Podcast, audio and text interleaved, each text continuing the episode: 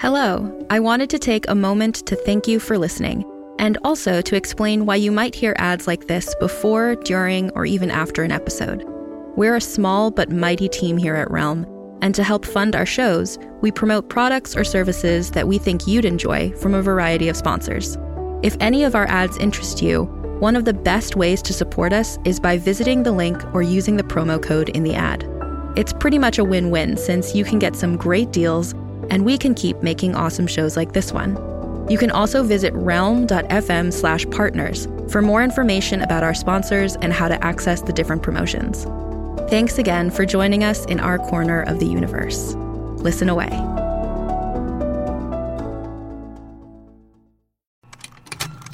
Contained herein are the heresies of Radolf Burntwine, erstwhile monk turned traveling medical investigator.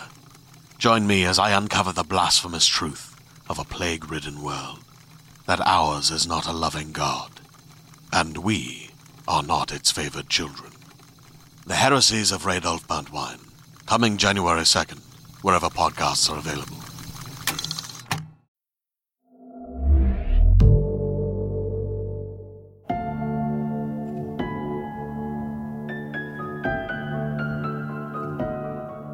Realm presents Echo Park, starring Harry Shum Jr. Episode 7.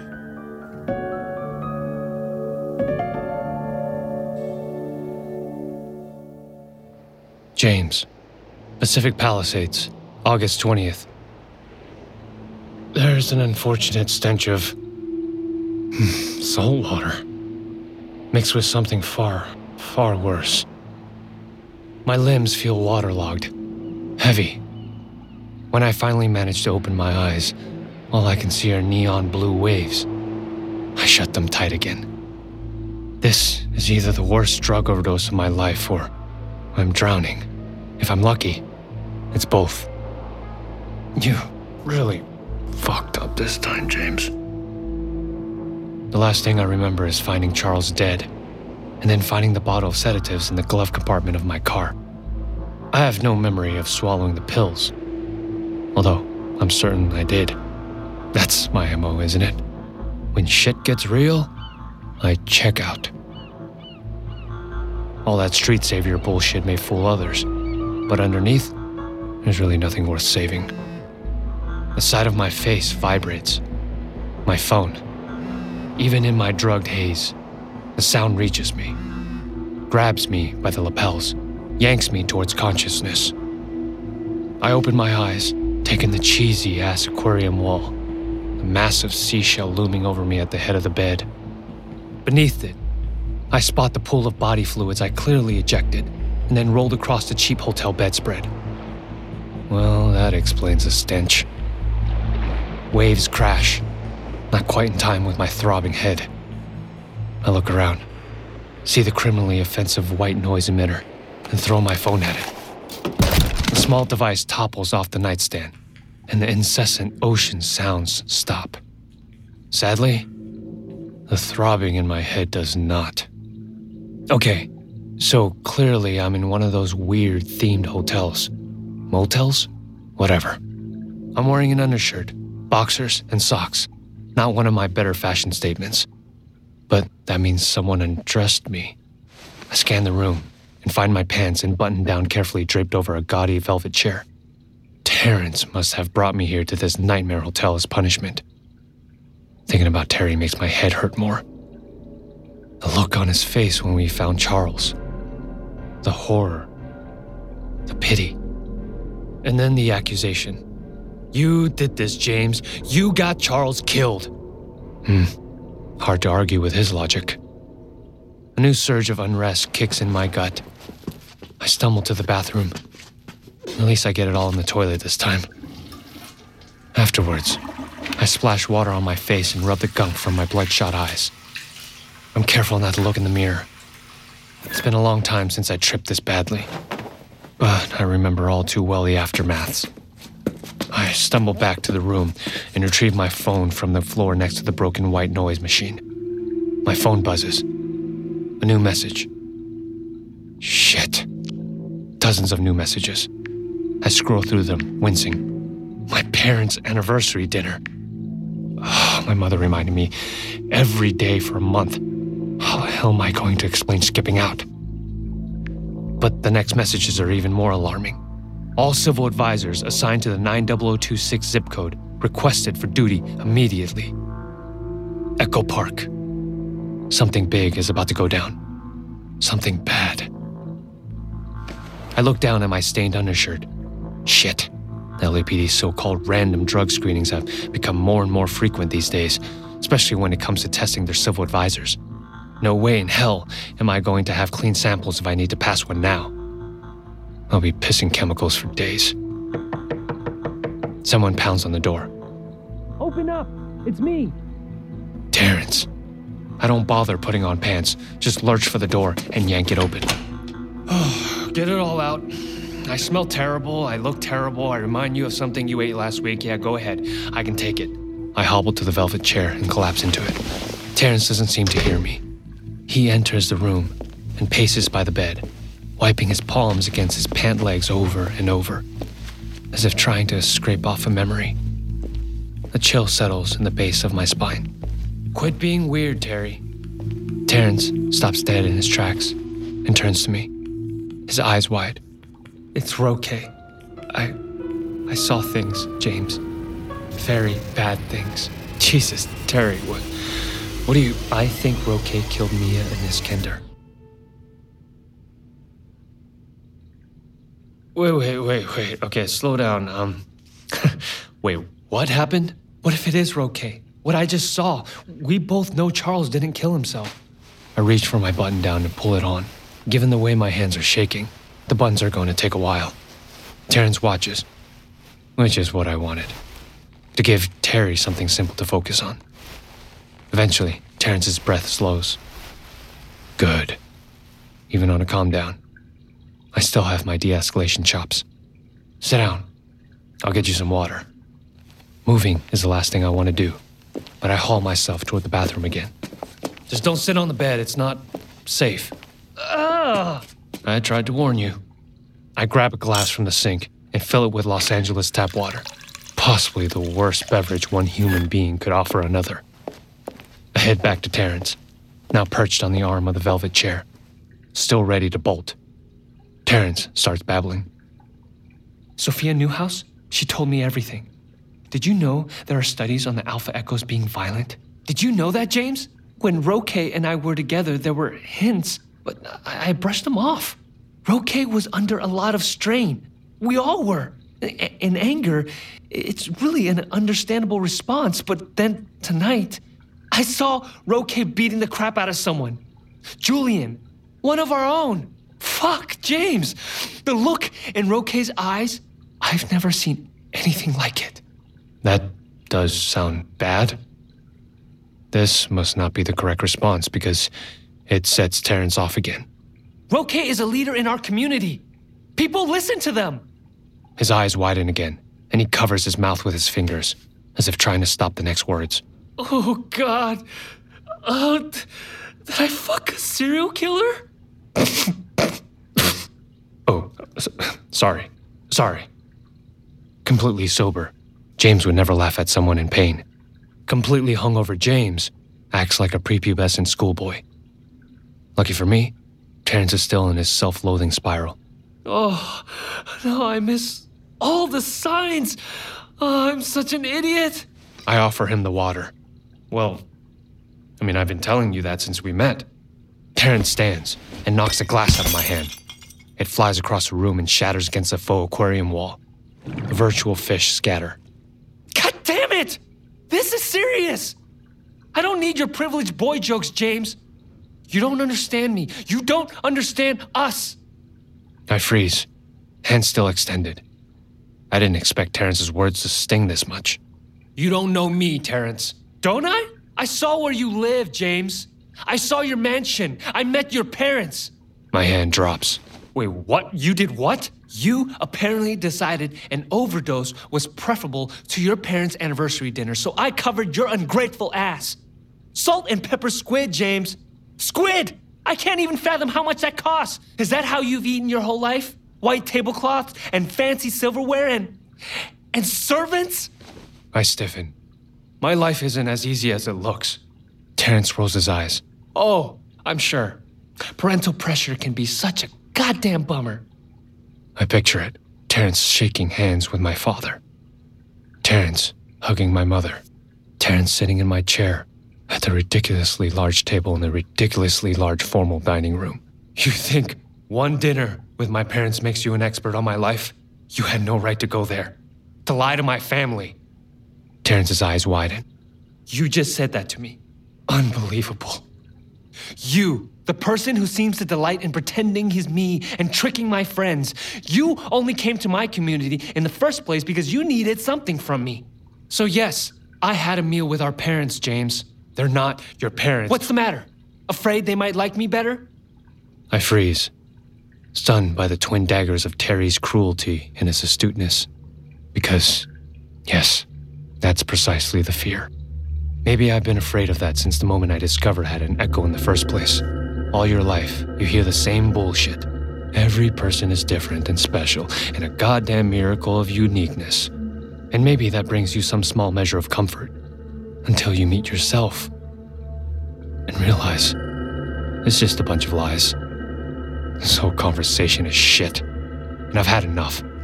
My phone buzzes again. Another alert from the LAPD. As entertaining as your breakdown is, I've got to go to the police station. There's an operation going down in Echo Park.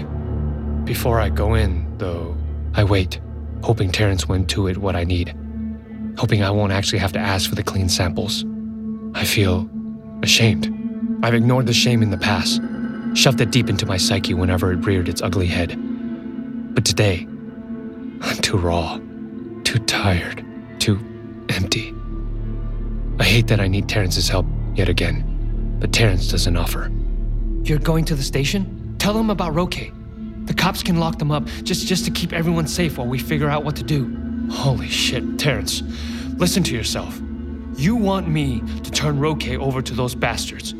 We don't know for sure yet. Terrence takes a step closer. You work with those bastards, James.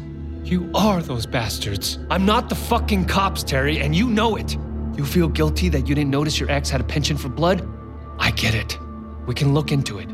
Cross check Roque's statements with murder reports, plant a bug on them if you want. But cops, they are the nuclear option. No one wins if we push that button. Terrence throws his hands up. You're not taking me seriously, and you don't always know best. About the cops? Oh, I sure as hell do. Terrence crosses his arms. Fine, then I'm not giving you clean samples. Oh, so he did understand. My fists clench. I'm trying to save you and your precious Echo friends. Terrence shakes his head, disgusted. You're trying to save yourself. Well, no one else is going to save me. Even I can hear the whining now. Terrence says, Look around. Who hauled your ass here when you stole a bottle of pills and checked out for days? Who made sure you didn't die choking on your own vomit? You're alone because your selfishness pushes people away. The only reason I haven't left yet is because I thought you could help me with this. Because of the circle. Because I believe we are bound by a profound connection. Give me the samples, Terrence. It's too late to grow conscience. I expect obeisance or anger in Terrence's eyes. Instead, I find something far, far worse pity. I was wrong to enable you, James. I thought, well, I thought a lot of things, but all I've done is encourage your self destructive tendencies. Well, that stops now, and it stops forever. You are not getting the samples. I could tell him to fuck off. I could dig into the mental bank of anti clone slurs that I try to never think, let alone use. Or I can stop thinking. Give in to my base instincts. it's a sloppy right hook, but Terrence is surprised, so it lands anyway. Pain shoots through my knuckles and wrist and elbow, all the way to my shoulder. Terrence falls off the chair, landing smack in the middle of the puddle of water and broken glass. I leap on him like an animal, straddling his chest, intending to beat the living hell out of the closest thing I have to a brother. A sliver of glass slides deep into my knee. I curse, throw a left jab at Terry's nose. But Terrence knows to protect his face. He was probably beaten up plenty of times since leaving the retreat. Terrence gets his forearms up just as I start raining clumsy ass punches like a schoolyard bully. Fight me, Terrence! Have some goddamn spark!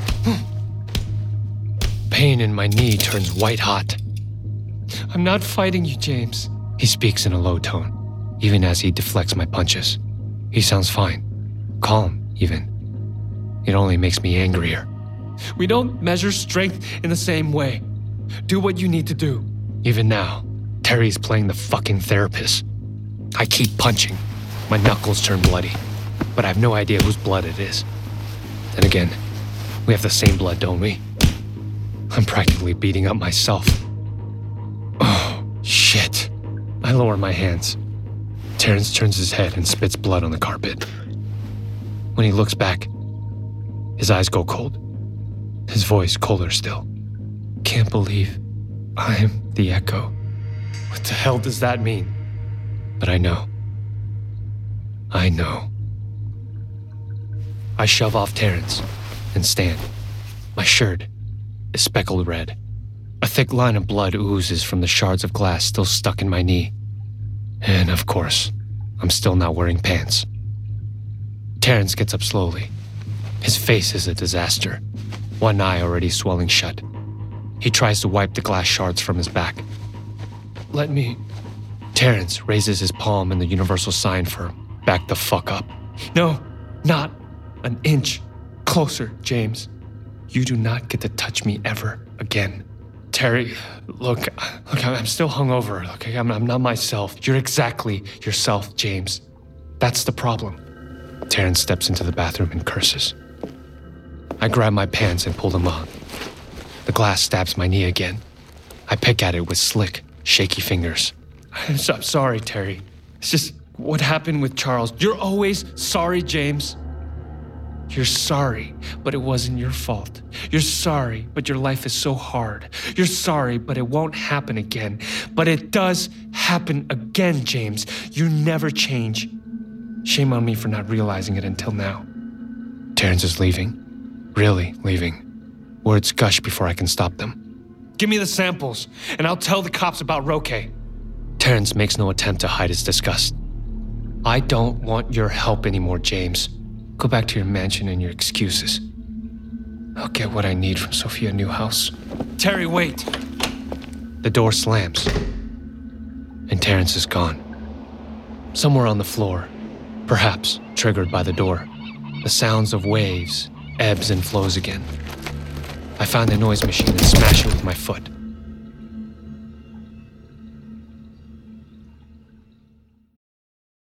Hey there, this is Justin Bartha. I made a funny new podcast, King of the Egg Cream. It has the greatest cast in the history of podcasts with actors like Lewis Black, I'm torn by my feelings for two women. Bobby Cannavale, You can eat it, or if someone hits you, you can put it on your cut. Melanie Lynskey, I wonder what these marvelous things are that look just like boiled chicken feet. Jason Ritter, I can break things and pick locks and kill people. Michael Stuhlbarg, The whole point is to inspire people that they should make themselves better. Ari Graynor, No, don't whet its appetite. What are you, an idiot? me, Justin Bartha, That's not just any egg cream, that's a Lemke's special. and all narrated by the hilarious Richard Kind. This is the story of Harry Dalowitz and how he rose from nothing to become New York's King of the Egg Cream. So if you like funny true stories, come listen to King of the Egg Cream, available wherever you get your podcasts. The first thing I do after Terrence leaves is not question each and every one of my epically bad life choices, but instead search the hotel room for a fresh substance to abuse. I don't find any, of course, because this is a by the hour hotel, not a pharmacy. My phone continues to buzz. All civil advisors. Screw it. I mutter and call in. Dispatch answers on the second ring. LAPD, Officer Francine Mann. How may I assist you?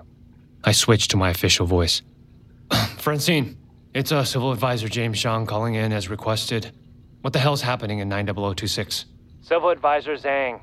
Proceed to your precinct for immediate screening and assignment. Fuck. If it's an emergency, why not cut straight to the assignment? Bureaucracy's a killer, am I right? Jesus H. Christ on a cracker. James, really? Francine says. The phone clicks to the dullest R&B music in the world. She put me on hold? I should hang up. Does she know what I'm doing? How obvious was that? Maybe Francie didn't notice. Or maybe she did, and she decided to let me skip the screening. The line clicks again. Yo, James.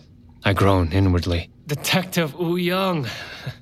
what an immeasurable pleasure. Francine says you're trying to get out of the screening, Zhang. What? No, no, no, no. Of course I'm not. Just seems like a waste of time when there's a big operation in the works. Take the bait, you prick. I wonder what your precious advisor committee will do when we tell them one of their own refused to report for drug screening. Wu Young doesn't have proof that I use. If he did, I would already be gone. But he clearly suspects.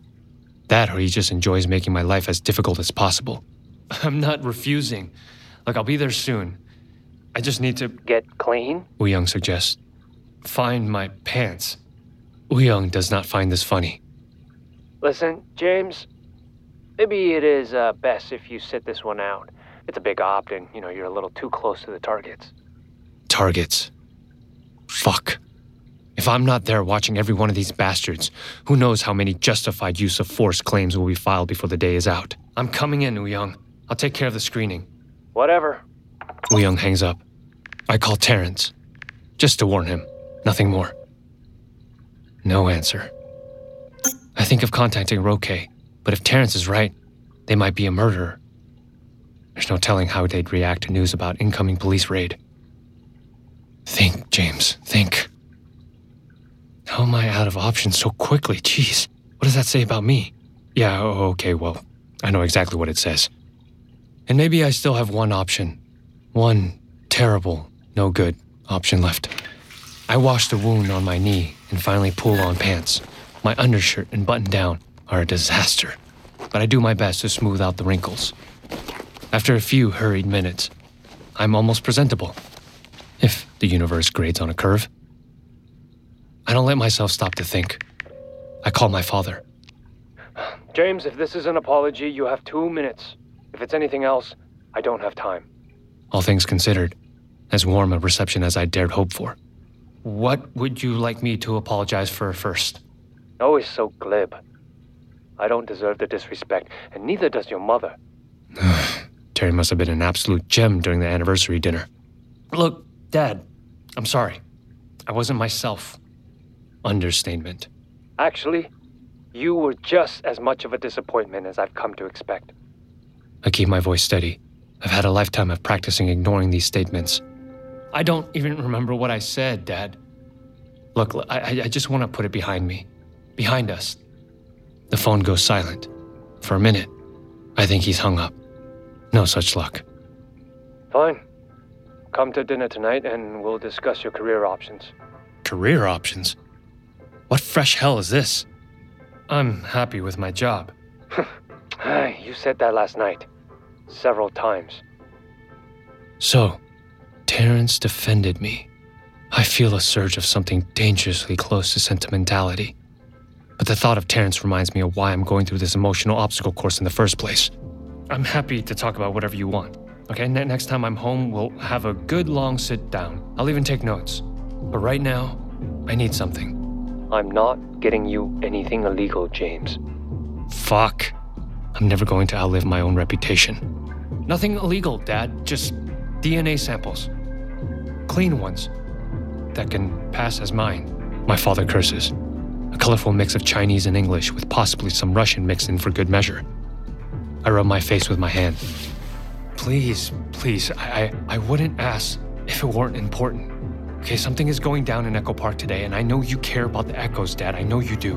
We've never talked about it, but now, well, let's just say I know why you care. This conversation is over. For the second time in 20 minutes, I'm left holding a silent phone. I really want a chunky rainbow right now. But if I'm being honest, I'd swallow a bottle of anything. The LAPD headquarters smells like cigarettes, even though smoking hasn't been legal inside the building for decades. I wonder if they get the odor piped in through the vents, along with the toxic masculinity. I thumb the security pad at the door. My ID pops on the computer screen and the guard motions me through the metal detector. I walk slowly, trying to hide the wobbling in my legs and hoping nobody will notice the blood soaking through my pants at the knee. The guard doesn't even blink. For once, I'm grateful for the LAPD's lackluster work ethic. Drug screening is on floor two, but that's the last place I intend to go. I also avoid the detective's floor. Instead, I head into the bullpen, the rat's maze of cubicles where most of the precinct's shit gets done. Lucky for me, Officer Kisa Lincoln has enough seniority to pull a cubby with privacy. I sit in her visitor chair without waiting to see if I'm welcome. The way my day's going, I'm probably not. Hey, Kisa. Kisa's oversized glasses reflect the glow from her screen. She does not look up when I sit, but her lips twitch like she's just caught a whiff of dog shit. I don't have time today, James. Go play narc somewhere else. I will, Kisa. Promise. Just tell me what the hell's going on with the echoes. When she doesn't reply, I nudge closer. I know you know. You're wearing your vest. Stop looking at my chest, asshole. They're sending you out, aren't they? Kisa stops typing and looks at me. Go home, Jimmy. Shit's about to get dark. That's why I'm here. Look, I can help. No one knows echoes like I do, Kisa. She leans in. Tell me straight up. You clean? If I lie, she'll march me upstairs to the lab herself anyway. And maybe, just maybe, I'm finally getting tired of lying. I'm feeling fine now. But no, I'm not clean. Kisa sighs with wariness of a person 50 years older. it's a raid, a big one. De escalation is the official word, but unofficially, it's a roundup. You got friends there? Give them a heads up. They don't have much time. I nod. Friends? Sure. Tell them not to bring weapons. If they fight, it's going to get nasty. I go cold. Does Kisa really believe that weapons are what makes the cops turn violent? If they want to bash skulls, then they'll bash skulls. The excuses come after. I need to be there, Kisa. Can you get me on the team? Officers, report to transport. Kisa stands. I'm not bringing a stoned watchdog on a smash and grab, okay? Go home. You want to keep your job, take care of yourself, and leave the clones to us. You've never had a problem with that before. I grab her sleeve. You're my only friend here, Kisa. Please. She shakes me loose and grabs her jacket. You think this is a friendship? Jesus. You really don't know shit about people, do you? Kisa pushes past me. I don't even turn to watch her go. I drop my forehead to Kisa's desk. She's right. I'm fucking worse. I don't deserve to live in my parents' house. I sure as hell don't deserve a friend like Terrence. How did I get this far in life without finding one person I can count on no matter what? The answer comes immediately. Because I've never been that person for anyone else. Selfish to the fucking core. And now that I actually want to help Terrence, to help all the echoes, my past mistakes have risen to bite me in the ass on the same day. Kisa's computer beeps. An alert. More out of habit than anything else, I raise my head to squint at the screen. Body found. Unidentified white male, approximately 30 years of age, buried in an unmarked grave. Encino Hills Cemetery. Corpse's face looks familiar. Could have sworn I've seen that wavy black hair before. Recently, in fact. Carefully, I reach toward Kisa's keyboard and click through the pictures. The profile shot is the one that does it. I saw that angled nose in the files for the very first Echo death. The murder of Mia Capricorn. The dead man is Mia's boyfriend, Benny Gemini, the one who conveniently disappeared right after her murder. I carefully retrieve my phone and snap a shot of the computer screen. I'm not supposed to be in the precinct unescorted, and it'll be Kisa's head if they find me taking photos. But this is important. Goddamn important. Until now, missing and on the run Benny was the cop's key person of interest. Now they might have to look at other suspects, like me and Terrence have been doing. Mia, Iskender, Benny, Charles. Charles Sagittarius is the key. He went into hiding with Terry, and Terry didn't tell a soul where they went. But the murderer found Charles anyways, shortly after I arrived. How? Oh, fuck. Terry didn't tell anyone where he went, but I did. I, opened my big fucking mouth and blabbed about Terry hiding Charles to Sophia Newhouse. I even asked if she wanted to come with me to track them down. Sophia, whose own Echo was the first murder victim. Sophia, who is involved in the clone community, close enough with their members to attend circle events. I fed her exactly the information she needed. What an absolute idiot. This time, I can't even blame the drugs. I leapt to my feet and raced for the exit. Last I saw Terry, he was headed to see Sophia. Innocent, ridiculously trusting Terry. A lamb to the slaughter.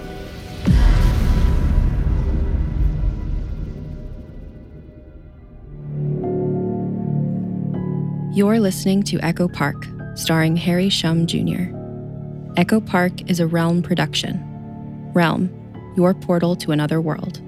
Listen away. Every five minutes, a transplant candidate dies while waiting for a compatible heart, liver, or kidney. Imagine a technology that could provide those life saving transplant organs for a high price, and imagine what a company would do to monopolize that technology. On a remote island in Lake Superior, a team of geneticists unlocks this holy grail of medicine by reverse engineering the genomes of all mammals, creating an animal with organs perfectly suitable for human transplantation. They envisioned a docile herd animal, but one team member had another, darker vision. This ancestor is anything but docile. The team's work spawned something big, something evil, something very, very hungry. Ancestor is a complete serialized fiction podcast by number one New York Times bestselling novelist Scott Sigler, with all episodes available. Binge the entire story now on Apple Podcasts, Spotify, or wherever you listen to podcasts.